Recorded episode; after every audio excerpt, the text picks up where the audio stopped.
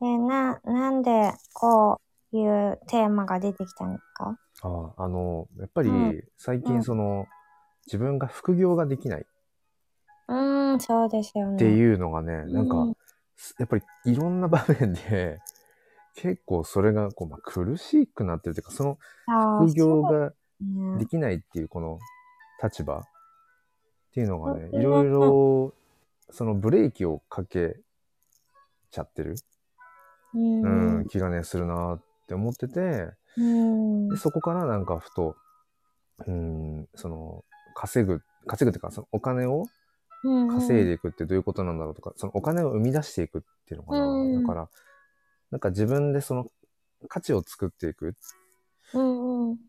て何なんだろうな、みたいなことをね、考え始めちゃって。いや、そうですそうよね。そう。で、ね、なんか前々回、その、仮想通貨、まあは、いうんね、うん萌子さんがややられてるっていうのもあるし、うんうん。そうそう、なんかそのお金っていう部分。 うん、いやーなんかね。それ、それすごい多分、あれですよね、足かせだろうなって思うんですけどね。なんか、いや、私もね、あんまりやっぱりお金の数字とか、うん稼ぎ方とかうんに自分のなんか概念とか決め事とか作っちゃうと、結構それに縛られちゃうタイプで、うんうん。なんかすごい、うん、なんかわかりますよ。で、なんかちょっと忘れないうちに最初にと思うんですけうんど、うんうんあの、その前々回、うんね、仮想通貨について話しようっていう時うんうんに、最初に萌子さんが確定申告の話されてたじゃないですうんうか。んうん。うん、で、僕その時に、まあ、ディ、それディファイ、どっちかというとディファイの話だから、はいはいはい。あの、自分はまあ NFT、どっちかというと NFT、うん、を好きで触れているから、なんか、ちょっとあんまり関係がなさそうな感じで言言ったじゃないですか。でも、うんなんかね、昨日、やっぱりふとその、なんか NFT ってそういえば税金とか、確定申告とかって関うん係、え、あんじゃねって思って、なんか調べ始めたら、うん結局ね、なんかその、法整備が追いついてなくて、うんあの、なんだっけな、多分、NF、あ、でも、どうだったかな、なんか一番新しい記事かなんかだと、はい要はその暗号資産、仮想通貨の、うんうんに準ずるような考え方になるんじゃないかっていうところで、うんで結局なんかあの仮想通貨暗号資産の、うんその、確定申告とか税金の取り決めみたいなのも、多分相当遅かったんですよね、あれ出るのがね、出たのが、国税庁の方から。うんいつだから本当にもう最近うんうんうん。だから本当に全然その、まあ、Web3 っていうかその、ね、仮想通貨暗号資産のところに関して、うんその国の法整備がもう全然追いついていないっていうのは、まあうんうなんんか聞いてはいたけど、はいはいはい本当にそうなんだなと思って。あそうでですねなると、結局うん NFT を、うんやっぱりその、買うとか売るとか、うん所有しているっていう部分で、うんやっぱり 税金とか、うんあとはね、あの、場合によって確定申告のやっぱり必要が出てくるっぽいんですよね。うんうんそう。で、それを知って、うんうんあ、めんどくさいって、ねですよねめんどくさいんですよね うん、思っちゃって。まうあん確定申告に関してはうん。その申告する側のやっぱ考えとかもあると思うんでうんうんうんタイミングも全部そうですけどうん。うんうん。だからまたね、確定申告するっていう話と、うんまあ、仮想通貨に確定申告の必要性が出てくる、納税の必要性が出てくるっていうとこと、うん。まあなんか要素多いですよね。 うん。うん。なんかそう、だから、これも結局僕が、教育公務員っていう立場っていうのもすごくかんうんまあ、関係がある話なんですけど、投資もなの投資も、投資利益もダメなの投資もね、うん、そうそう。ダメなのあそうの、あ、何が、あ、あ、ふ副業としてってことですかあ、いや、公務員って投資もしちゃダメあなん公ですか務員はね、投資は大丈夫です。あ、ですよねそう。そう、投資は大丈夫。なんだけれども、結局その NFT はじめ、その仮想通かは、まうあん一応まあ投資のくくりに入ってはいて、うんううんん、まあ多分本質的には投機に近いんだろうけど、うんうんうん、ってなってった時に結局、まあいずれにしてもやっぱり税金とか、うんうんあと確定申告の対象にはなりうんうん得るよねっていうところで、で、それその話も、その僕がその副業ができないっていう立場っていうのと関係がまああるんですけど、うんうん結局、うん教育こ、まあ、公務員ってくくっちゃっていいのかな。その、結局お給料が、まあね、基本的にこう固定であって、ああうん、で、その、いわゆるマネーリテラシーっていうのかな。お金に対する知識みたいなのが、うん学ぶ機会っていうのがやっぱり著しく少ないんですよね。だから、うん結局その確定申告なんかも全部、結局職場というか、うん。まあ、あ公務員まであくくりで言うと、そう、会社がやってくれちゃうから、うんで、結局、給お金、給料をもらうときも、はいはいなんか最初にいろいろ引かれてるから、うん勝手にそうねで、所得税とか住所税とかいろいろ勝手に引かれた上で、うんあの、これがまあ、なんだ、手取りですっていう感じで、うんうんだからなんていうんですかね、そのお金の仕組み、はいはうんうんいうん、お金の仕組みっていうのを意識する機会がなく、うん毎月決まった日に、うんうんまあ、ある程度決まったお給料をっていう、だからこれがね、やっぱりね、ある意味で危険だなと思ってて、うん思考停止になり得るので、うんうんそうそうで、自分も、まあもちろんその、例に漏れずじゃないけど、うんやっぱりずっとそうやって来てきて、で、ここをやっぱり1、2年 ?1 年ぐらいかな、特に。うんなんかそこにやっぱり、それじゃダメだなって思って、あそうなんだなんか、まあちょこちょこいろいろこう、 本読んだりだとか、ううんん、なんかこう、いろいろ音声配信で聞いたりだとかってことをまあうんうんしていく中で、うんうん今回その NFT を本当に興味本位で始めたけれども、はいそうか、結局そこ、それっていうのも仮想通貨を扱っていて、でそれがまあ投資っていうものに入ってくるし、うんうんうん、NFT を買いましただけじゃなくて、そこには、やっぱり、その常にこう、お金のね、価値の変動とかっていうのも生まれてるわけで、うんううんん、なんか、それに、こう、今気づいたってことが、あ、やっぱりそれも含めて、あ、お金に対してまだまだやっぱ、疎いってことなんだろうな、みたいなね、うんことをね、思っちゃってあ。 うんあ、なるほどね。XYG さん、おはようございます。おはようございます。YG さん、あだ名が。いや、でもね、あそれ、ね、結構サラリーマンやってると、ほとんどみんな確定申告しなんてしない、したことないって人は多いですよね。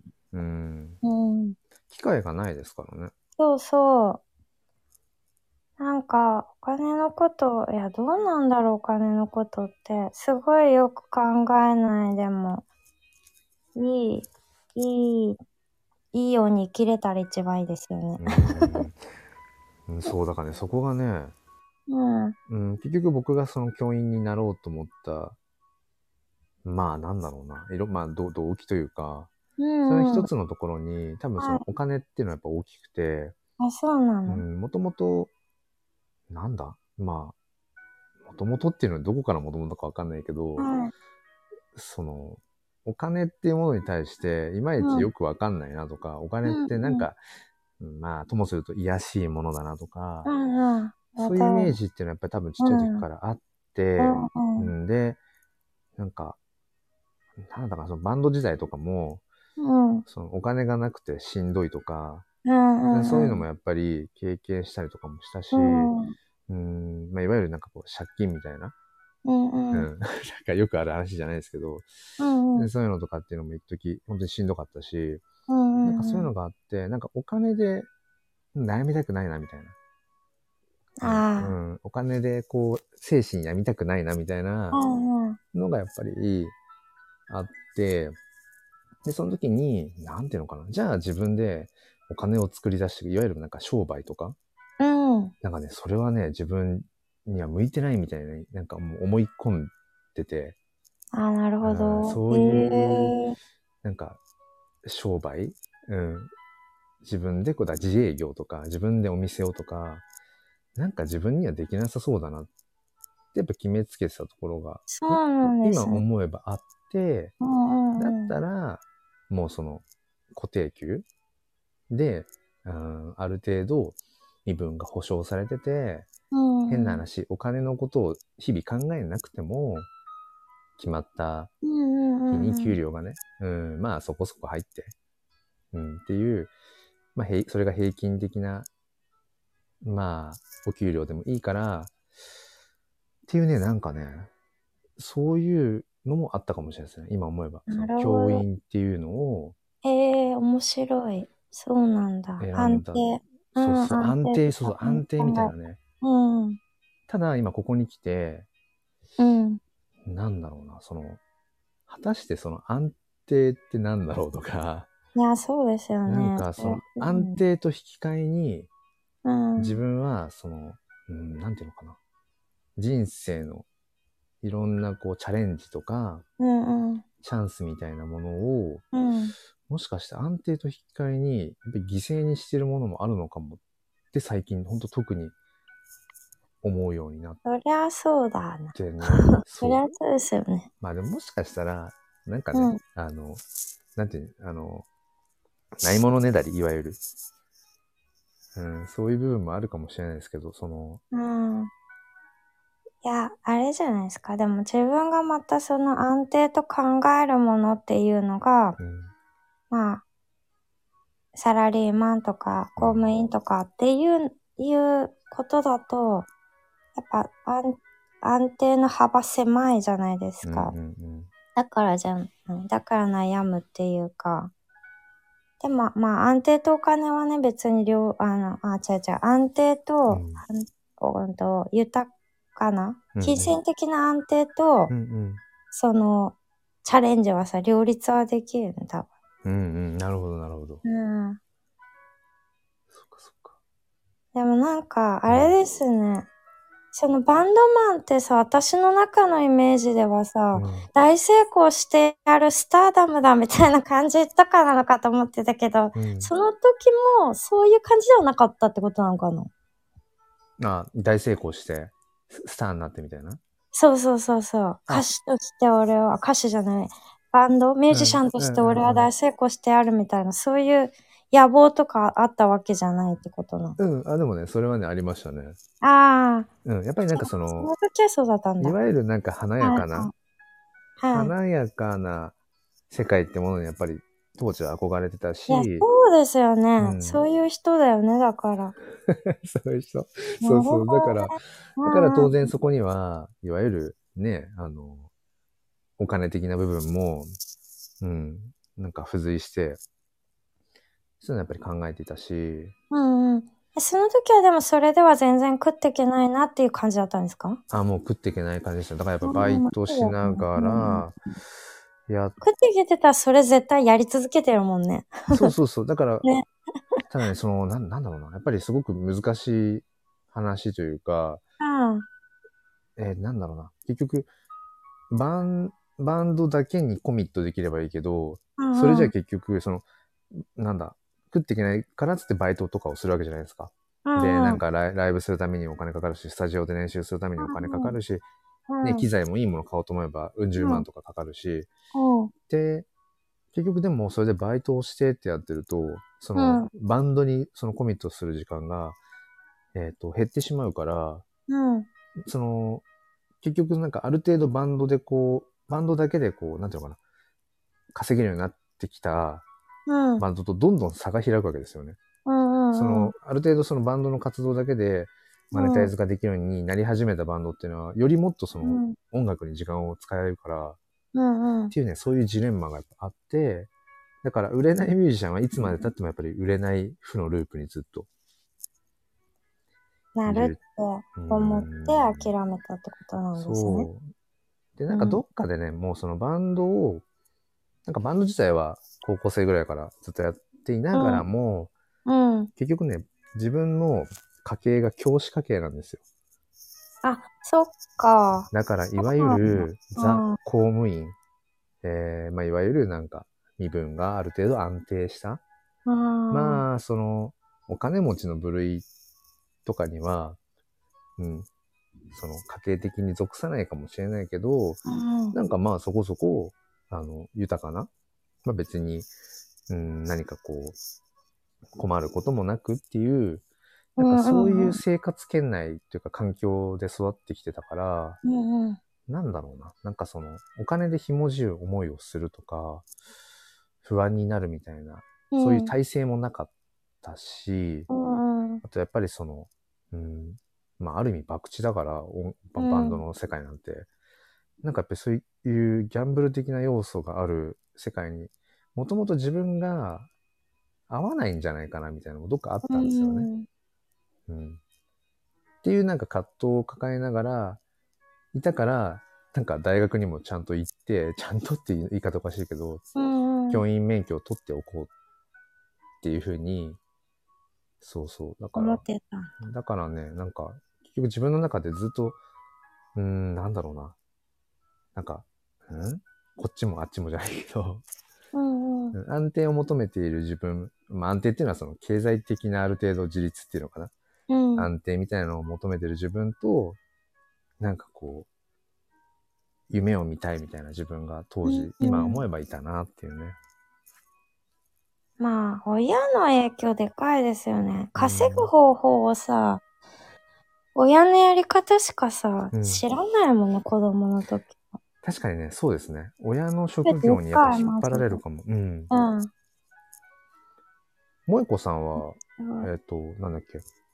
今、なんか、な、何をやられてるんでしたっけその、今何をやられてるかといえ ば、今、今はね、何もやられていないっていう方がね、近いんじゃないかという感じだけ ど。一応なんだろうな。いやでもね、今いろいろやって、そ、ら、えっと、なん、なんだっけ、昨年昨年の、その、あの、なりわいの多くは仮想通貨だったわけですよね。で、こん、今、今年に入ってその仮想通貨の余韻からしばらくほんと何にもしてなくて、うんでも私はこの、なんていうの、DV モラハラの困ってる悩みとかうをん相談乗ったりするようなことを、一応それでお金も稼げるようになればいいなと思ってこのアカウントやってるんですけど、うんうんうんうんでもそれもちょっと私の中でやや、なんていうの、 どどっか行っちゃってるって いうか、必死にやってないタイプな自分がいますよ うね。 ん。うんまあだから、その、生活に困るとかっていうわけじゃないから、いやー、ってこそとうでもなく。い生きてるからね。生きてるからいいんだけ ど。だから本当にそれに尽きると思ってて、生きてるから大丈夫なんだよなってことうんうんうんうん。に今落ち着いたのね。だけど、結構夫もだから今、なんだろう、会社員とかじゃないし、うんうんと、すごい一時期困って、う今ん実家に、あの、居候してるうんし、うんうんなんていうかな。それでもね、私はね、結局、自由とね、うんうん好き放題思い立った時にやるっていうこのスタイルをキープしたいために生きてる感じなのね。自由、そこ、そこなんかでもすごく、なんかキーワードな気がしますね。そのね自由であることと、うん。そのお金を、まあ、稼ぐっていうこととか、そうそう。だから私も結構そこにね、ブロックがあるタイプだと思う。うんうんうんうん。うん。なんていうかな。で、いざね、例えばさ、私のこのやりたいこととか、今やろうかなと思ってることが大、大成功っていうか、うん大忙し、大繁盛になったとしたら、うんうんまあ、それはそれで夢中になって忙しくてってなっちゃうんだと思うんですよね。うん。うんうんうんでそれはそれでいいやっていうか、あ,、うんあの、ワーカホリックになっちゃうタイプの人間、うん。うんうんうんうん。多分。なんか以前、その、どこかに勤めてたとかっていう。あ、そうそう、サラリーマンもやってましたよ。ああ、そっかそっか。うん。サラリーマンやって、うんサラリーマン辞めて、子供産んで、うん。今って感じかな。うん。だからサラリーマンマインド強かったですよね、しばらくずっうんとう。んうんなんかね、あの、そうんの、今ね、サラリーマンっていう話が出てて、うんうん。あの、まあ、ちょっと本の話になるんですけど、うんうん。あの、金持ち父さん、貧乏父さんってああ。読んだことあります私ね、それ読んで結構開眼したんかも、単純だけど。ど。じゃあ話早いかもしれないですね。なんか、まあ僕も割と最近読んだ口なんですけど、うんううんうんん、あの、なんか何冊か出てますよね。あ、そうそう、すごいシリーズ化されてますよねで。最初ね、なんかう勧められて読んだのが、うん。あの、えっ、と、多分2冊目、3冊目ぐらいなんですかな。なんか、えっ、と、なんか何度も言ってもあれ名前覚えられない。クワ、クワドランうト。んうん。えーっと、その結局お金とうんうん。人のなんかうんタイプよ、4つに分けてるやつ。うんうん。なんかこう十字型で4象限っていうのかうな。んうん。えっと、左上から S、うんあ、違う、E か。E、うんうん。右に行って B、で、そのまま右下下がって I、うんで、左下が S。うんうん。かなで、えっと、僕は、えっと、E に属する、左上の E に属するん、なん、何の略だったかな。まあ、あれで結すか局、結局お給料をもらうっていう、あれだから雇われ側か。。うん。雇われ側である E。僕は完全に。そううん、で、み これちょっと答え合わせ的な感じで今ちょっと喋ってるんですけど、右上が、まあ、B が、えっ、と、あれか、ビジネスオーナーじゃない。ビジネスオーナうん。ー、社長とか。うんうん。で、右下が I。それが投資家かうん、インベスターだよね。すごい。。うん。すごいですよね。言葉がね、全然結びついてない。で、左下が S うが、なん、なんでしたっけ、それ。 S、S ってなんだっけあなんかその日本語での把握はできる。 でもわかんない。あの、あれはわかんない。英語がわかんない。えーっと、あ、でも、あ、それがあれかえーっと、あれ自営業が左下なんかさ、個人、個人事、あ個人事事業主業か。主で、うん、個人事業主、まあ自営の自営か個。人オーナーとビジネスオーナーとインベスターと雇われてる人ってことだようんねあ、。そうだ、そうですね。うんうん。で、それもすごいなんか、あ、なるほどなとかと思って、うんうん。うーん。で、自分が結局やっぱその、なんか左上の雇われ側っていうところにいて、そうの、んうん。雇われ側の、なんか、そ、それがもう、だから自分はある意味、その左上の視点でしかずっと生きていなかったなってういんう。うんうん。うん。でも、うーん、そこから、まあ、もしそうんうのんお金のことを考えていく、ううんんっ。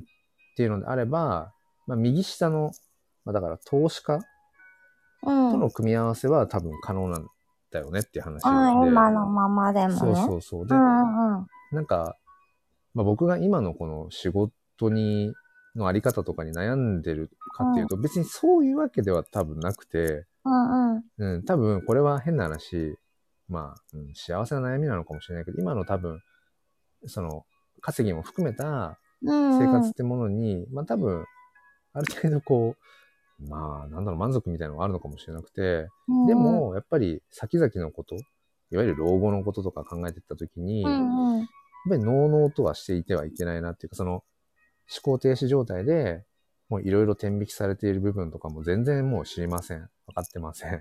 うんうんなんかもう、はい、あなたのお給料は今月これです。あ、分かりましただけじゃなくて、うんで、あとはなんか例えば、ただそれを貯金していけばいいみたいなうんうん風潮っていうのが、多分まだまだ世の中的には多分あるのかな。なんか、貯めておけばいいみたいな。まあ、まあか、それがどっちが進んだ考えっていう風に定義するかっていうの難しいから何とも言えないけど、ん。うん、んと、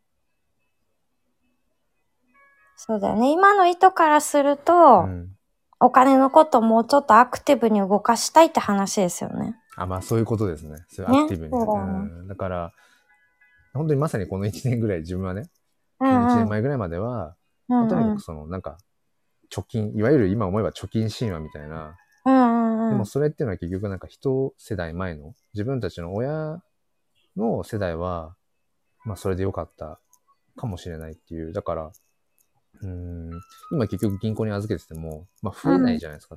ともすると、銀行に預けてると、へうん減ってくっていう。うんううんん。だから、あ現金で持っていくのでデフレも円安も考えても危険になっていくかもしれませんねっていうのは結構今のスタンダードな考え方かもですね。だからうん結構、んなんていうのかな、もうその辺の、うーん、なんかマインドシフトをしていって、うんうそんうんの、まあなんか年金2000万も足りない問題とかも含めて、うんなんかもう国としても、うーうんん、その資産運用をしていってね、みたいな。うんううんんだからその結局 NISA とかね、うんえっと、イデコとかっていうああいうのも出してきてるわけで、うんううんん、なんていうのかな。こう、皆さんもう少しこう、お金のことを自分事として、なんか考えていってね、みたいな、うんまあ、うんメッセージがね、やっぱりあるんだろうし、うん。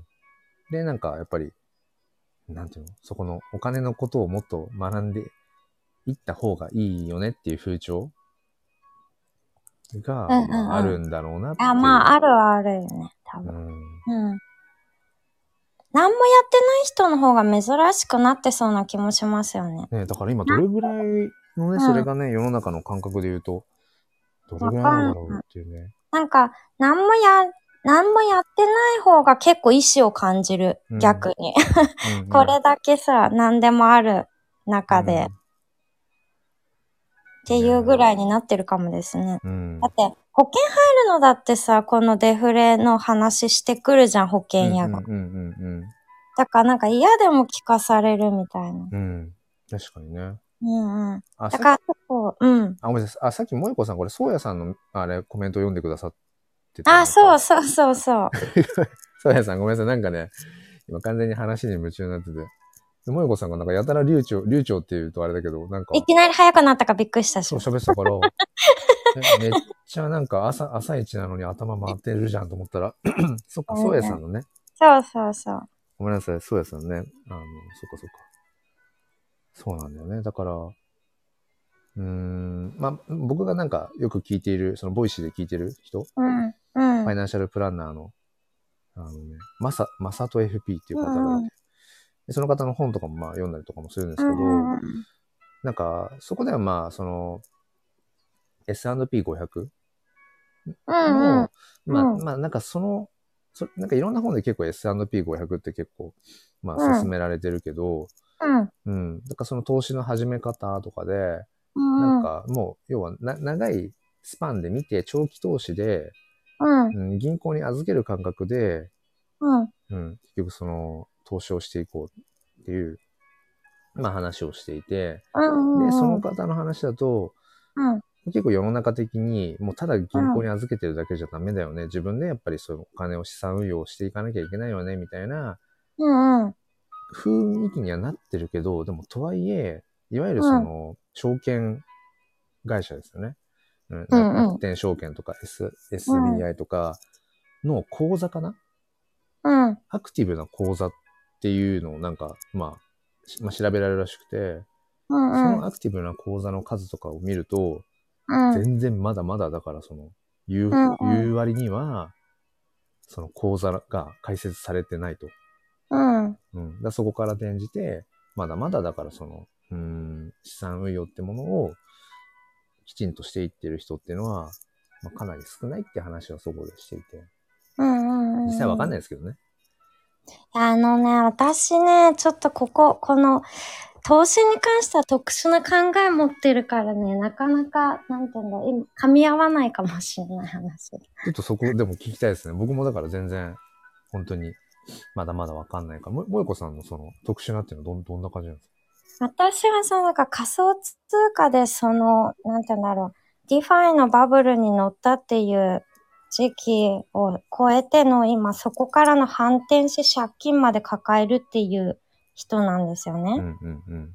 だからさ、投資ってさ、怖いなと思って普通預金しかやってなかったところからどんどん投資信託とかね、もうめちゃくちゃアクティブな投資、うーんそのリスク超高いって高いし、税金もがっぽりみたいな投資まで手を出して、あ、そうな借んだ。金になるっていう さ、この、なんていうの、一番さ、あの、うんうんうんうん投資でさ、あの、失敗のやばいやつっていうところなわけじゃないですか。なるほど。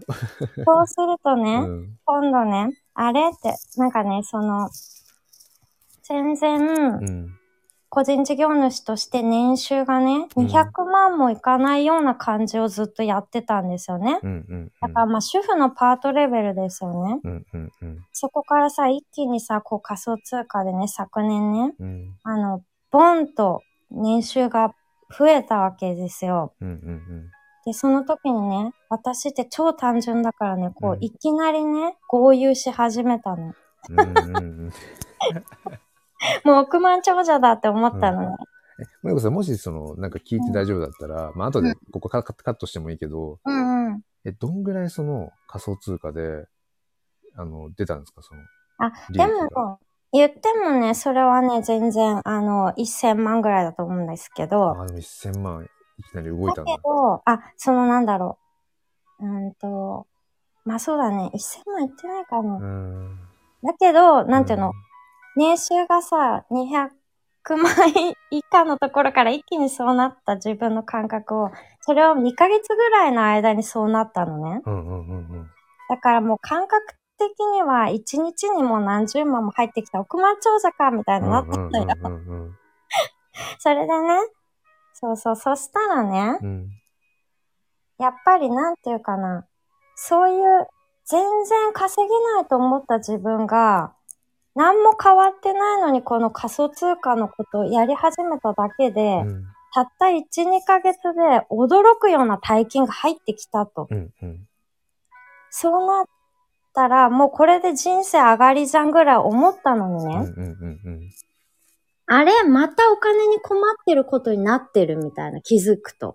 うんなんだこれってすごい思って。うんうんそれで、お金の運用の仕方って、なんていうかな、自分がすごい知識持ってると思ってたのに、うん。うんうんあれなんかその豊かうん。うさん額じゃないし、うん実感的な豊かさって考えたときに、うんなんか、もうこれ普通預金を普通にコツコツやっていけて、うん。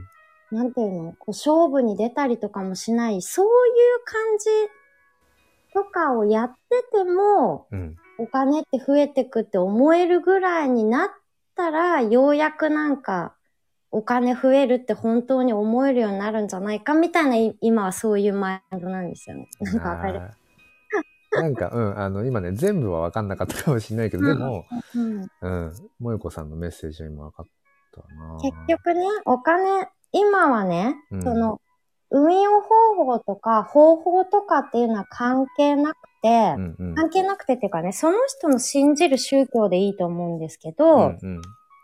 ただお金って増えない。あの、労働でしか増えないとかね、うん。その、何か方法がないと増えないと思い込んでる頭から、うんお金って増えるって思えるようになるっていう意味では、投資ってすごい大事だと思ったんですよ。なるほど。うんうん。うん。で、かつね、かといって、いや、お金っていうのはそういうことじゃなくて、もっとなんか深い深いマインドの話なんじゃないかなって思い始めたの。おーさらにうんうんうんうんうん。そう。っていうだ、なんか感じかな。なる ほど。ちょっと、ちょっとだからマインド寄りでしょうんうんうん。でも多分それって実体験を伴った上でだから、多分、そうそうそう。その机上の空論とは違くて、経験者だからこそ、反省を、反省からの学びです。があそういう感じ、結構幅、振り幅あったんですね。だから今、そここうそう。それまあ、まさにね、なんかまあ、まあ失礼になっちゃうかもしれないけど、今話聞いてて、うんまさになんかその、いろいろこうお金のにまつわる本とかね、いろいろこううう読んでる中で、うんうん。そのパターンをなんかやっぱ聞くようなっていう。そうそうそう。ななんだかなあの、パーキンソンの法則、別に名前はいいんだけど、結局人ってうん。うんうん。お金ってやっぱりあればあるだけ、うん。そこになんかその生活水準がつ、その、つ追従してっちゃうっていう、その、うんうん。うん。だから、まあ、それは何の話かというと、結局、最初に、う。うんん貯金なり、その資産運用なりの方に、投資なりの方に、うん。えっ、と、もう、先にお金を回そうっていう、その文脈のための話なんですけど、パーキンソンの法則ってのはあー結局、ああ。今まさに言ってたみたいに、えっ、とね、まあ、それもね。そうそんんうそうそうそう、なるほどね。だから人間って、だから、ね、あればあるだけ、お金はまああるばあるだけ、やっぱり使っちゃう性質とかもあるしっていう、で自分もだからそれは思うなって。だからアルバイト時代、バンドでアルバイト時代や、だった頃うんうん。の生活水準と比べると、うんうん当。然やっぱり教員になって、うんう。うんん、あの、固定給でっていう、まあそんなに、まあ、どんぐらいだろうね、平均年収うんうん。平均年収ぐらい か、ちょっとちょい、その上ぐらいかとか、多分そんな感じだと思うんですけど、やっうんうんうん。ぱりそしたら当然ね、うーんと、今までは、これちょっとやめとこうと思ってたものを、うんうん。もうパッと買っちゃったりとかね、うんうん。してる自分はやっぱいるなって、やっぱ思ったし、うんま。あ、それは悪くないけどね。うん。それでいいわけでね。だから、本当に、そうそう。お金、ただやっぱりお金ってものの捉え方は、そうだね。ここ1、2年でやっぱり、まあ、いポジティブな意味で変わったけど、うんうん、そうなんでしょうね。ポジティブな意味で、そのそうね、そう本を読んで、うんあれでしょお金って持ちたいなって思えるようになったってことですよね。うん。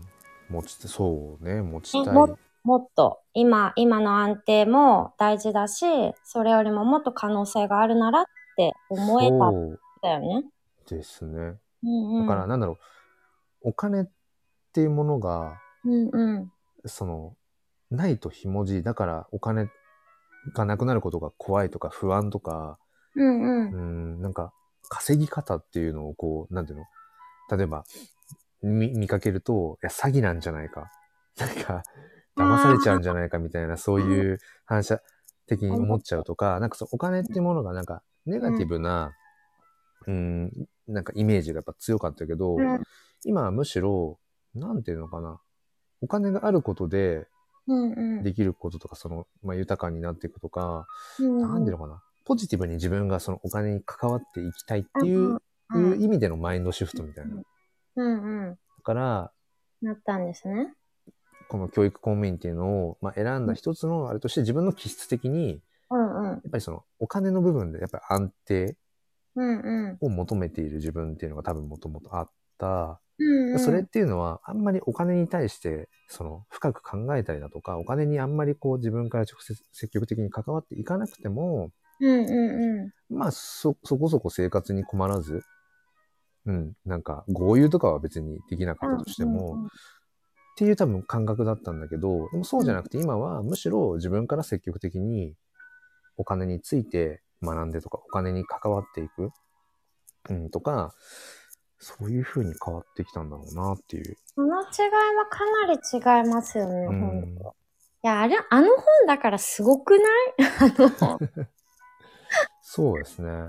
いや、あの本すごいよね。でうんなんか、とはいえ、ちょっとなんか、し、うん、合わない。結局、あれ一冊読んでて、あの、あのお父さん、金持ち父さんみたいにはなれないし、ロバートうん清崎さんみたいにはなれないけど、うん。結構海岸ですよね。そうですね。まあだからなんかいくつかまあ読んでる本の中で、だから結構やっぱりあれは、そう、それはそれですごくインパクトがある本だなとか思って。あ、それが最初、初のきっかけってわけではない。最初のね、きっかけではない、うんうん。あ、そうなんだ。ね一番最初なんかそのお金っていうものへの捉え方が変わったのなんだろう。あれかなやっぱり、貧困西野さんかな。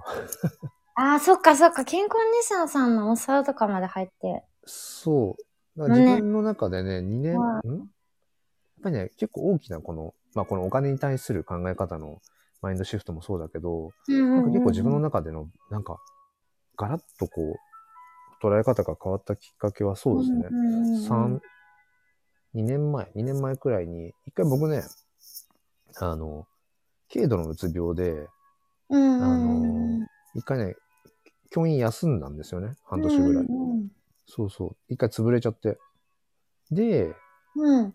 そこから立ち直るじ間、半年 半年っていうか、うんうん。の時になんかまあいろいろこうしていく中で一つ大きなきっかけがそのキングコング西野さんの活動、活動っていうのかな。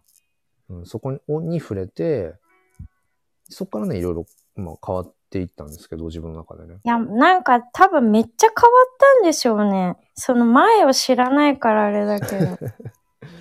そうですね。相当変わったかもな。こうやっていややっ、ぱだり、よね、多スタ分。ンド FM やってることもそうだし、そうツイなんッだ。ターの方でこうがっつりやってうんるうん。のうとん。か、こうやって今こうして、なんか自分からそのお金の話をしていくとか、うんうん、確かになん。かね、そうでも妻がやっぱり一、やっぱ言ってたかな。本当に変わった。いい意味で、変わねっ、たねいい意味あで、うん、いいー意味で、なんだ。なんか、その別人になっちゃったねっていうそういう話じゃなくて、うなんかんうん。捉え方とかが、うなんんうかん。すごい変わったよねっていう、うん。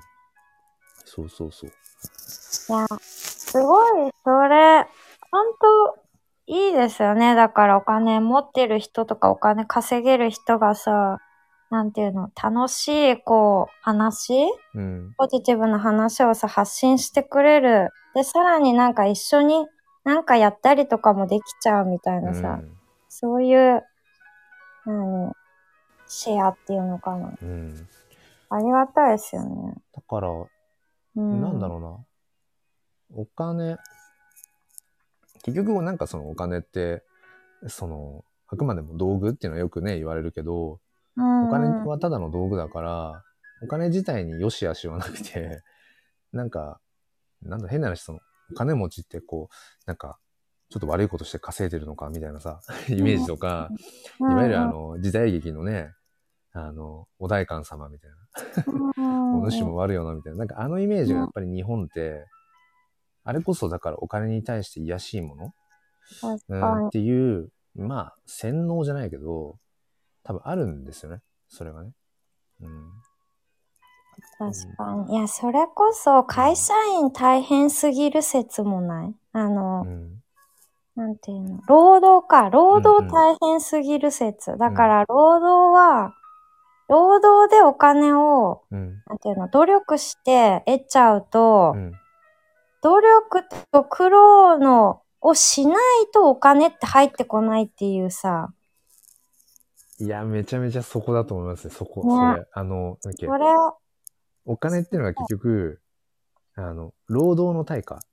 うん。労働の対価じゃなくて、うん。その、どれだけの価値を生んだかの対価っていうのが本当の解釈あで、そこで価値ってのを出したのか。なるほどね。そう。で、うんまあこれはまあ受け入れの話とかだけど、その労、うんうん。労働の対価がお金なんじゃなくて、だかうらん例え、ば、えっ、と、一日働きました。うんうん。で、え、お給料こんだけ、だって8時間も自分働いたじゃんとか、例えば、うんうん時に、いや、そこは8時間働いたっていう労働力じゃなくて、うんうん。 8時間の中で何を生み出したかっていうものの対価が、まあ、お金だから、それがまあお給料お給料って形なのか、まあ、なんかわかんないけど、っていうのも結構自分の中では、あ、なるほど、そっかっていう、やっぱりお金に対してのイメージ。うん、で、自分はやっぱりどちらかっていうと、うんうん。うん、やっぱり労働に対しての対価としてのお金っていう、お給料とかっていうイメージがやっぱ強かったから、うん。いわゆる本当にザ雇われ側の思考ですよね。うん。でも、うーん、労働の対価じゃなくて、どんだけの価値を自分は提供できたのかっていう、うんうん。そこだよねっていう。だから、そこがなんかお金の、んお価値を生むっうんうん。ていうところ。うん。あ、ルミさんおはようございます。お金の話をしてます。お金と価値っていう話。でね、ちょっとまあ自分の話になっちゃったあれなんですけど、うんうん。あの、なんでお金と価値っていうタイトルにしたかっていうと、うんうん。僕はあの、まあ、このスタンド FM で、うまあん。今来てくださったルミさんもそうなんですけど、はい。あの、放送用のサムネイルを、うんうん。まあ、作ったりしてるんですね。ううんんうんで、うん。なんか欲しい方になんかこう、サムネイル、あの、差し上げたりしてうん。るんですけど、それをね、今年の1月ぐらいからなんとなく、あの、欲しい方いますみたいなことをう言んうん。うんうん。うんったら、なんか、うんまあ何人かいらっしゃって、うあん。の、サムネイルを提供してて、うんでう、んその、そもそも自分はお金を稼いじゃいけない。だから、本業以外で。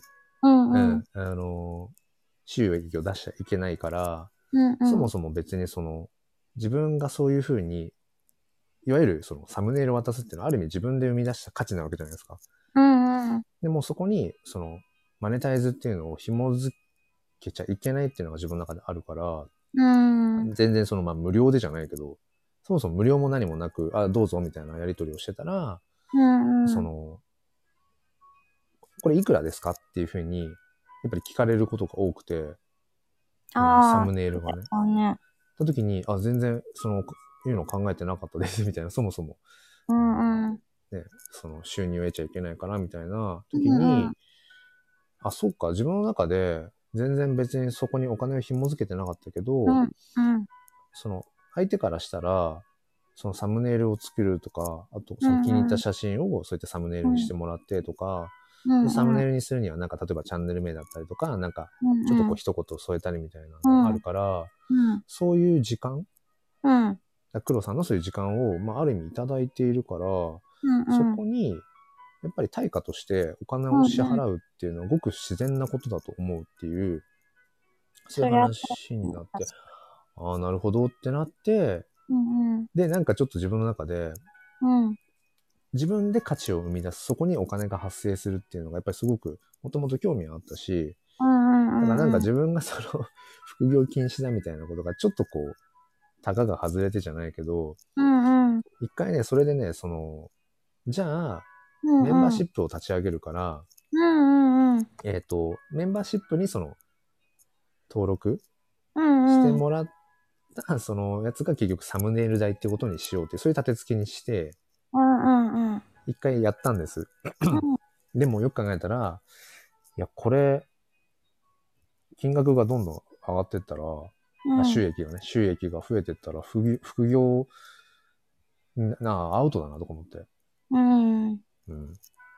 で、まあ閉じたんですけど、なるほどね。それでそうなんだ。そういうのがあってなんかね、むついんだね。価値を自分で生んでいくことっていうのが、あ、面白いなっうんて思う反面、あその挑戦しきれない体、た立場いブレーキや、をめっ踏まなきちゃゃいいけない。ねえねえ、これ一回、ルミさんからメッセージ来てんの大丈夫ですか読みま すね。いや、なんかさ、これ、用事、用事、ちゃんと用報事ね。報告だよ。ルミさんがね、木村さんの参加のライブ前にお邪魔します。うん。 NFT について知りたい方がいたので、黒さんの、えーリンクを Twitter と Instagram でシェアしました。あありがとうございます。もしかしたらその方からメッセージが来るかもしれません。すごいゆ。みさん、ありがとう。あの、今ね、もえこさんにお話しした、そのサムネイルとお金の話とかって、僕はルあのルミさんと、あの、結構やりとりをしたん、してたんですよ。でう、んうん。あの、ツイッターの DM で、うん。あの、音声送れるから、うん。でそれのなんかね、やりとりとかを、うん。ルミさんと連日のようにしてたりとかも、ううんん。うんつい最近まであって、うんそうその時もね、ルミさんとその、お金っていうもの、そしてその自分の生み出していく価値とか、うん。っていうのをね、すごくね、あ、そう、ルミさんありがとうね。サムサムネイルでバリバリ使ってくれてて。そうそう。だから、挑戦してみたいけど、うんうん。ブレーキを踏まなきゃいけないってことが、やっぱそのサムネイルの関連するところでもやっぱ最近あったし、あと今話に上がった NFT、あの、もよこさんにもこの前、ね、ちょっとリンクで送らせてもらいましたけど、うんうんああれも結う局、副業になっちゃうから、まあ、そうだよね。うん。なんか、間違ったことはやりたくないんですよね。うずやん、うん。りたくないんだよね。そういう性格なんだよね。多分で、なんかね、いろいろ昨日調べたんですよ。うん。結局その、冒頭で話したえ NFT も結局、うんあの、DeFi と変わらず、うん。税金とかね、うん。確定申告の対象になるやんっていうとこからうん。派生して、あまあ、どっちかというと最初あれか、その、自分の撮った写真を NFT 化して、それを販売してったら、それは副業になるのかっていうのを調べてって、そうだ。調べてったら、うん NFT を買うだけでも、それは、うんうん。あの、税金、確定申告の対象になるっていう、そうだ。そういう順番だったんですけど、うんうん。だから、自分が NFT を出品します。でもそれが副業にならないっていう方法はないものかっていろいろ調べてて、うん。結局、まあ前からまあその副業についてはいろいろ調べてるんですけど、うん。うん。うん、だから20万を超えたら、年間うん20万を超えたら、まあ絶対確定申告はしなくちゃいけない。20万未満だったら、うん。えっ、と、住民税の方でなんかしん、なんかあれかな、申告をしないといけない。でもそもそも教育公務員の時点で、内容的にアウトなんじゃないかとかね。いや、でも NFT はいいと思う。投資ってことで。うんうん、うん。てか、すごい不思議だけど、あの、例えばさ、親からさ、あの、家賃収入発生しちゃう、うん不動産相続してる公務員とかどうなっちゃうのあー確かにね。ある、いるでしょ多分って思っちゃうわな。なんかね、でもやっぱ、ああ、あったのかもな。あの、あ、そっか、もらう側としてね。相続したいし、ん息子が相続してくれなかったらこれを誰かに売っちゃうしかないけど、ん家族の資産で継承してほしいとかありそうじゃないですか。うんうんうんうんうん。どうすんだろうね。だかそらんななのさ、管理会社に任せればさ、労、あの、なん労力もほとんど発生しないってなったらさ、その、もともと副業禁止してる意味合いの中では何もさ、悪、あの、触れないよね。うんうんうんうんもったいないはずだよね。うんうん。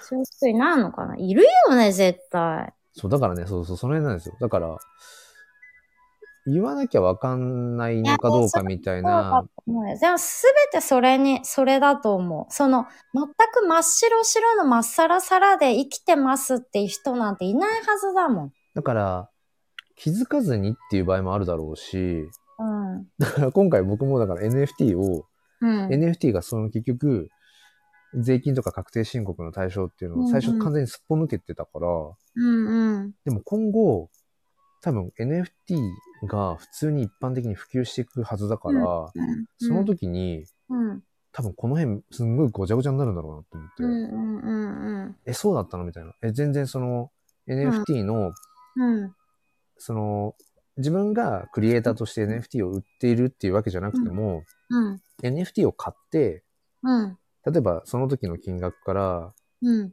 上がった状態で例えば NFT を他の人に売却しました。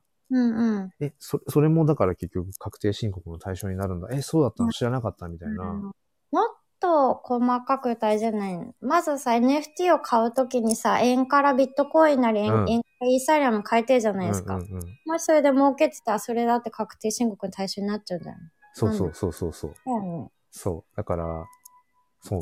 なんだ。ねでしだからもう投資できないじゃんねしたらだから、だからねもうねそうまっさらさらでいけるの無理なんだってば なんか、触悟れなされていようるに考えてるけど無理なんだってばだから、ただ、あれか、だから確定申告うんするか否かと、副業とはまた違う、だから、なんだっけ、NFT、あ仮想通貨はう、投資として、だからそもそも投資は別に OK なので、うんうん、法律そう。上もね、教育、あうのん、教育というか公務員、うんうんまあ、副業にはその投資は副業に当たらないから、うん、仮想通貨も。も NFT もか、えっと、投資といううんふりでいいんだけれども、うんえーっと、今自分が思ってるのは結局、なんだっけ。自分で撮った写真を NFT にしました。うんで例えばそれを、ううんんなんだ、いくらいくらで買いたいってなった場合に、買うんう、買いたいって人が出た場合に、うんそこで発生した収益っていうものは、まあ副業になるよねうん、そうだねっ。ていうところ。あのさ、仮にもしその副業みたいなことがバレちゃったとしても、国にね、国っていうかうんうんう学ん校側っていうのうんかうんな。うんそれってさ、もうそう、一発アウト一発アウトなの。まあ、し懲戒処分の対象だけど、 それなんがか、一発アウトなのかどうかは。交渉の余地はあるよね。交渉の余地っていうか、うんうんうんうなんんていうのかな。うん。まあ変な話、まあかなりね、全然その、まだまだ未知な領域なわけだから、NFT うんクリエイターって。うんううん。んだから、まあね。でも、ちょっとすごいまあマニアックな踏み込んだ話になっちゃってますけど、うん。それはでも踏み込んだ話になっちゃってるけどさ、公務員の人のその副業とかに関する考えみたいなのって結構みんな聞き、聞きたいお仲間がいるんじゃないうんうん、なんかね、そんな気はするんですよね。だよね。あとさ、大企業でたまに副業禁止のとこもきっと結構あるでしょ。うんうんうんうん。てかまあほとんどそうですよね、多分まだまだ。うん。いやみんな結構それ超興味あるとこじゃないですか、ね。だから、副業禁止というふうになっている立場の人が、うんうん。まあ、結局副業禁止のあの、もともとなんで禁止かというと、その本業に差し支えがあるからってわけじゃないですか。そうだよね、うんそうだかだらよね。本業にその差し、さ差し支使いがない状態で、例えば、趣味の延長で、例えばその今後ね、NFT で自分の描いたイラストを出したいです。自分で撮った写真を NFT としてなんかこやっていきたいですって時に、うんうん、うんうんだから副業禁止っていう立場の人が、でもそれでもうん NFT をこう出品する側として楽しめるんだよっていう、うんなんかそのラインをなんかね、開拓できたら、ね、そうなのかなもっとビッグにさ、公務員に副業をみたいなレベルになってほ しい。いや、おかしいでしょ。だって公務員だろうがさ、うんそのさ、できちゃうことをさ、やっちゃダメっていうのはおうんうんうんかしいでしょ。どう考えても。それね、すごくやっぱね、思うんですよね。おだからか、しいでしょ。ううん。ん。おで、かしい。ごめんなさい。そう。なんかね、その、例えば公務員の中でも、例えば教員って考えたときに、うん。結局その、これからの時代を担う子供たちをね、教える立場なわけじゃないですか。うんうでん。その時にう、なんていうのかな、教員が一番世の中のことを知らない可能性ってあって、その、うんうん社会に出る、出ずに教員になってれば、なおさらね。うんうんだからそのお金のこととかっていうのも、結局全然知りません。お金を稼ぐ、お金を自分で生み出していくってどういうことなのとかっうんうて、多分知ってる先生多分、ほぼいないと思うんですよ。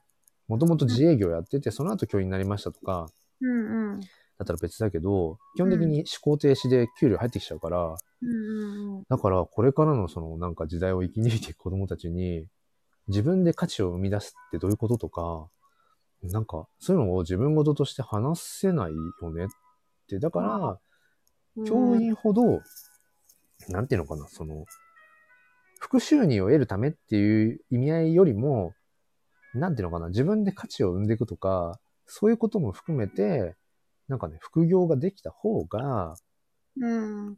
なんていうのかな。そうだね。まあそうかもしれない。いいだのかっなたそれに関しては先生がそこまで全部教えなくてもいいとは思うけど、だけど、その先生が何かを、そのね、仕事をするとか生きるっていう上で、何か疑問に感じながらそれを我慢して生きてるっていうのは、うんうんうんうん、なんかさ、子供、このさ、何も我慢してない、なんか100%で生きてくれよ、お前たちみたいに言いたいのにさ、なんかさ、その気持ち悪さが発生するっていうのは、黒さん、黒さんの中で、なんか、辛いんじゃないかなって感じはするよね。めっちゃ代わりになんか、あの、熱く、そう、めっちゃあ熱くの、代弁してくださってるのがめっちゃわかる。そうそう。でも本当だっそてう。なんかか、そのさ、葛藤、今のそのモヤモヤ感めっちゃ伝わってすごいなんか、どうすればいいんだってなった。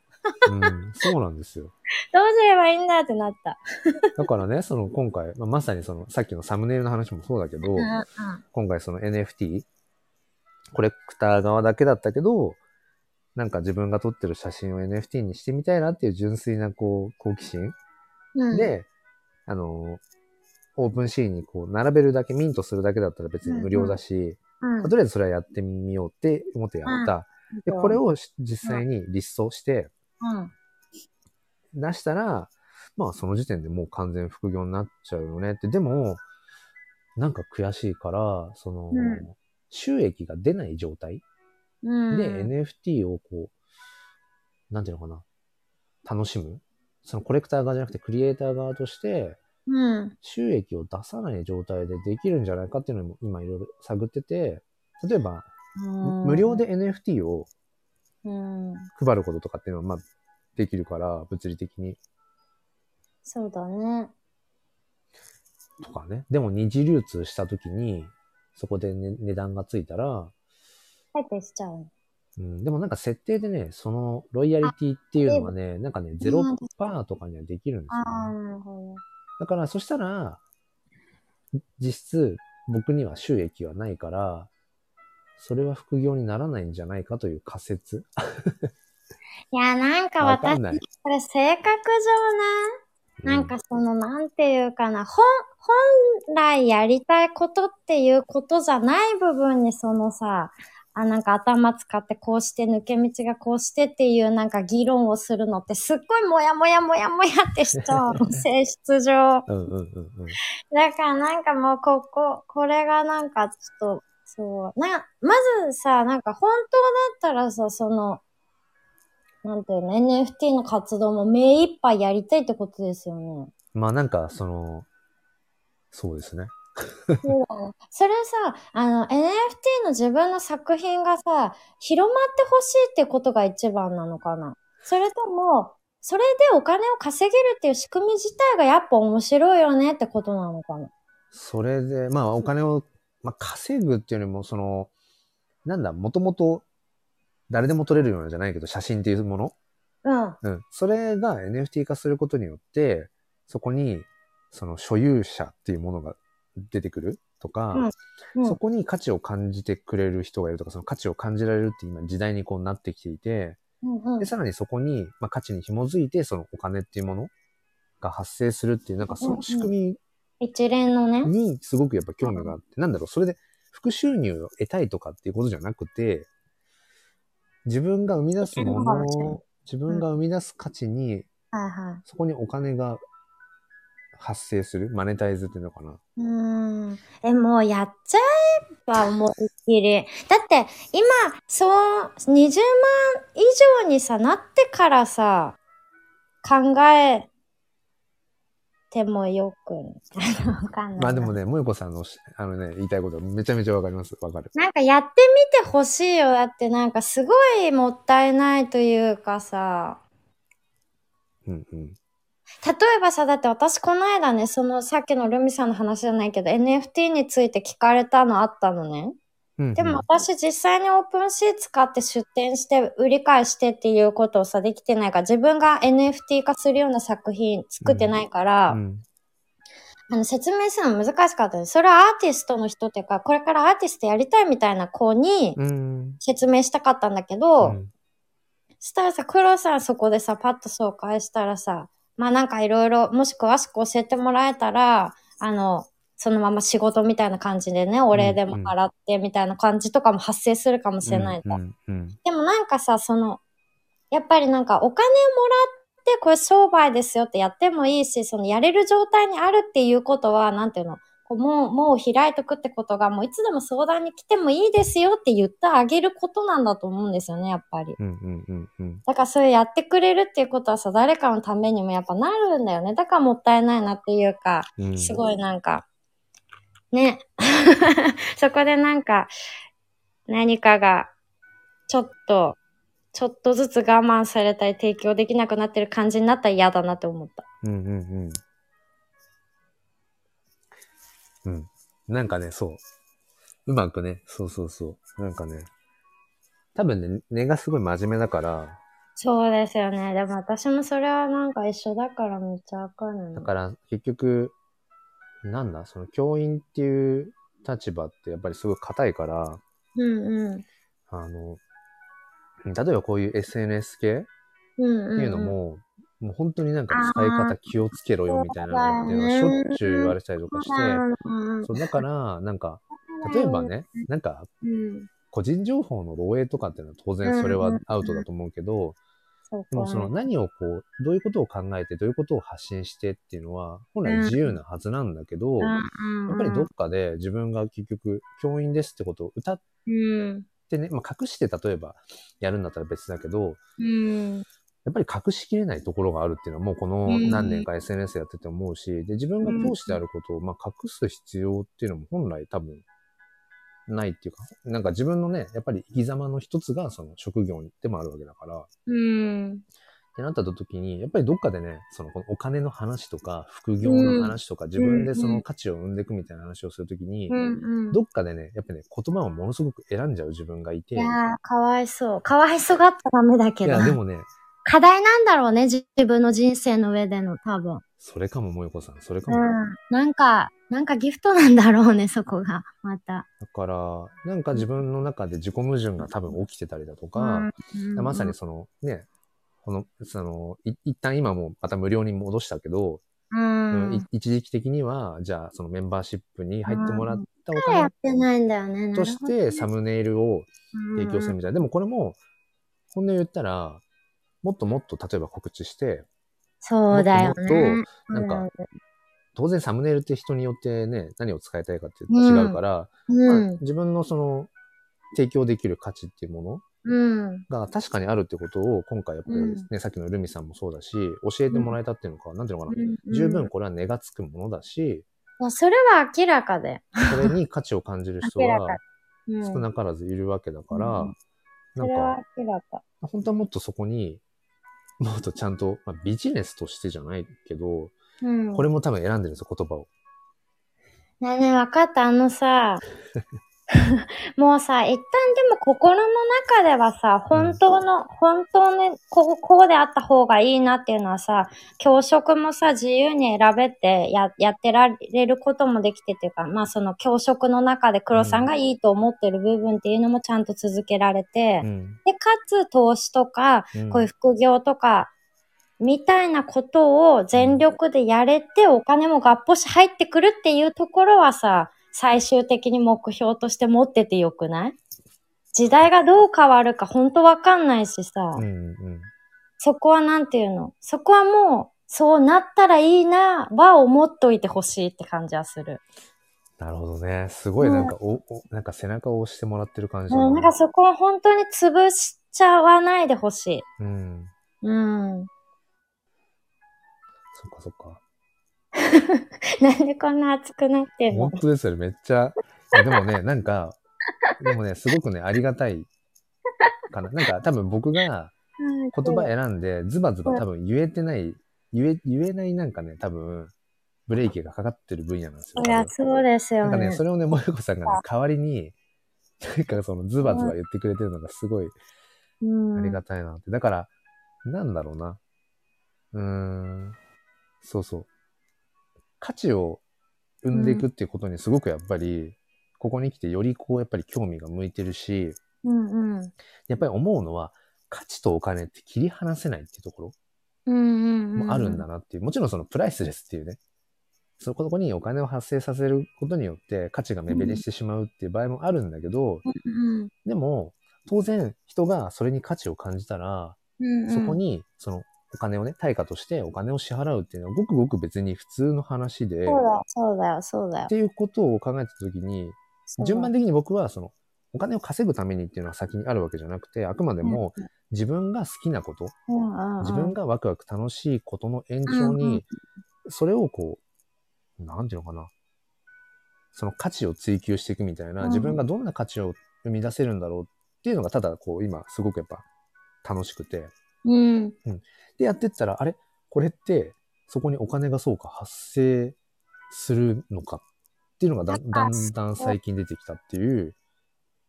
そうだと思う。ねそのね、楽しくてね、なんか、楽しくて、ついやっちゃうわけです。ついや、やりたくてやってて、うん。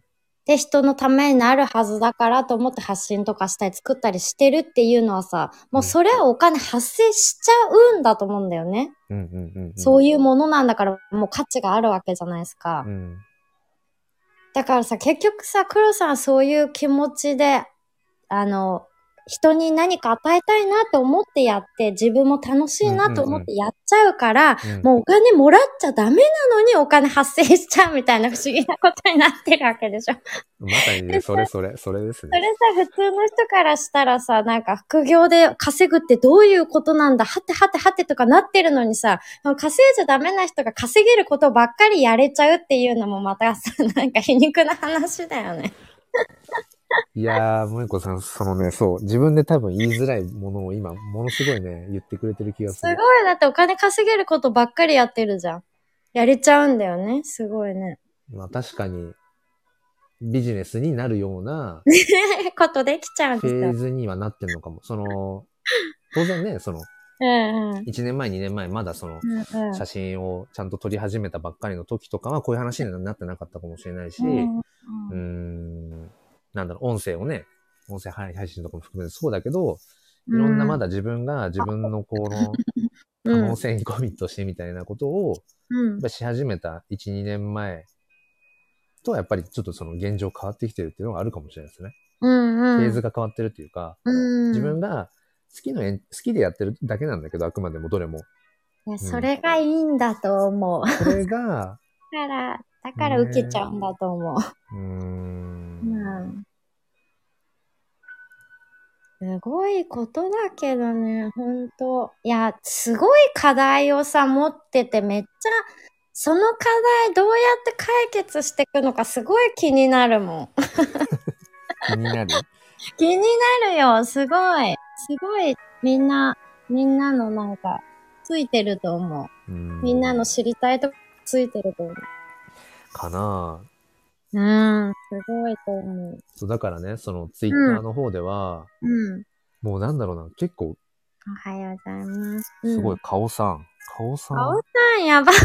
何顔これどうなってんのだから開業絵文字で開業ってことそういうことめっちゃすごいですよね。これね、プロフィール欄も顔しかないんですよ。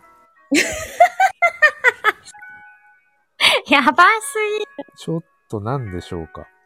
ぎ、やばすぎる。ちょっとチェックしておきましょうとかチェ言ッって。クしましょう。そう。でね、その、ツイッターの方でも、うん、なんかここんな話をしておきながら、あ、どうも顔ですって、じゃあ、どうも。しておきながら、うん。なんだろうな、あの、イーサリアムネームうん。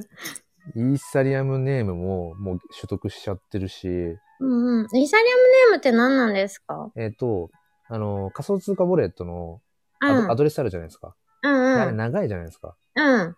うん。だからあれを、えっ、と、僕は、えっ、と、黒 NFT.isa っていう名前を取得したんですけど、え、それやれ、やれ、やっとけばよかった。その名前、あ、それで、うんえっ、。と、送金とかのやつがお互いにやりとりできると。あ、めっちゃいいじゃん。そうそう、それも取得して、ツイッターの名前にそれをもうつけてるし、うんうん。あのあ、、そっか、そうだね。ツイッターのアイコンもがっつりもう NFT のうんうんうんうん。六角形アイコンにしてたりだうんうとんか、うんうん。なんだろうな。もう結構だからそのツイッターの中でも、もうこの人がっつり NFT やってるよねっていううんとうん。ころまでも結構もうだから言ってるし、うんうん、なんかその仮想通貨をね、守るために、うん。そのハードウェアウォレットをうん。導入して、うん。なんか大事な NFT とかっていうものを全部そっちに送り込んだりとか、うんうんうん。もう結構なんなんだろうな。できることうん。とかやんなきゃいけないこととかっていうのを結構やってて、なんか、やっちゃってる、やっちゃってるな。そやうっちで、ゃってんな。なんかその、最近、だほんと数日前に突然やっぱりやってみたいと思ってオープンシーで、うん。うん。ミントだけとりあえずして、一旦ね。で、うん。でも、ミントしたのに、うん、あの、売っちゃいけない NFT フォトグラファー、国内初売っちゃいけない NFT フォトグラファーってわけわかんない肩書きでう、んあの、うんうん。なんか、言ってみるだとか、そっちかないみたないんな。かね、本当に何でしょう。もう直前の直前まで整ってんだけど、うん。だうん、ってなってるっていう。からやって、何かこう、こ、ここならいけるかなってところをちょっとずつ掘ってくうちに、あ、ここまで来れたってなっちゃうんじゃん、もしかしたら。うん。あ、こ これ、ここまでいいんだ、みたいな。 こ、これもやっていいんだ、みたいになるんじゃない多分。うん、大丈夫なんじゃないかな。 ありがとうございます。いや、なんかいい、きっとね、いい音し、塩梅にねう、ん。しなんか、いける気がするよ、う私。んそんな悪いっあてとね、こと。一個持ってるのは、う例えんばうん NFT で、例えば収益が出たとしたときに、うんそれを全額寄付する。っていうのもあ一つ、あるの。だから実質僕に収益が、っていうね。 まあでもそれも、そこにきちんと意味があってそうするんだったらいいんだろうけど、うん。まあ、萌子さんのね、あの、多分、えっ、と、言葉を借りるなら、うん。その、副業禁止っていうのがあるから、うん。そういう選択を取っていくっていううんうん。のはまたちょっと違うんだろうなとかね。うんうん難しい。あとさ、会社員だったらね、うん。その、いろいろルールとか規制とかあったりしてもさ、うんなんとなくその、なん、なんていうの、そんな、それって会社のローカルルールだから、それも破るかどうかってあなた次第ですよ、みたいなことって、まあ、なんていうの、考え方として、まあ、最近だとあるかなと思うの。ううんわかります、なんか。よくインフルエンサーの人とかもさ、会社員でいながらもできるよ、みたいな。うんうんうんあと嫌な仕事はやらなくてい いし、よく言うじゃん。煽ってるやつね。そういう感じの、そうそう。うんだからそれ、その会社員辞めろじゃなくてね、うんうんうん会社員やりながらにしてってできるんですよ、みたいなこと言った。でもさ、それがさ、なんか、公務員っていうさ、職を選んだだけでさ、うんその縛りきついってことになる。で、なんかさ、 いや、なんか、そうそうなのってなるよね。うんすごいよ ね。まあ、萌子さん、でも本当に、あのーもう気づいたら、あなた結構7時過ぎてましたよね。ごめんごめあいえん。いえあごめんなさい。いいです。あの、で熱も、くなってしまったよ。ね、いや、でもなんかね、本当今日は、あのーなんか、むしろ僕の、なんかどう話していいか、そして誰に話せるんだっていうような、うんうん、多分、ところを、多分ね、まるっとお話が、なんかおかおかげさまでね、なんかできたなと思って。で、それを萌子さんが、うん、僕がなんかすごいこう言葉を選んで、でる中ね、なんか、うんすごいこう熱く代弁してくれたのが すごいありがたくて、なるほど、そうだったんだっていう、ちょっとね、また聞き聞き返して、ちょっと自分の今のこの置かれている状況をわかったわかった。またね、整理したいと思います。違う。そうですね。すいませんでした。なんかい、や、全然もう本当に。またぜひちょっと、あの、ありがねとうごこざいこます。のテーマでもいいし、あ、このテーマ第2弾言ってもいい、うん言ってもいいし、また全然違うね、えっ、と、 OK お話でもまたできればと思うので、はい。ありがとはいありうございました。ねえっ、と、ずっと聞いてくださっている方もいらっしゃったし、ね皆さんうんありがとうござ途中いますからっていう方も、ええありがとうございます。まあ、このね、お金と価値っていう問題、問題っていうか関係、うんなんかね、これからますます問われてくうん。時代になる気がね、うん。しますね。うん。うん。はい。 ということで、ありがとうございのりまこす。さん今日もありがとうございました、朝から。こちらこそすいません。いや、めちゃくちゃ楽しかったし、なんかありがたかっ たです。いやいや。また、はい。話しましょうぜねひ。ぜひ。うん。うん。じゃあ、では日で曜日は。か。良い日曜日を。 はい。はい。わーはい。じゃあ皆さんも失礼します。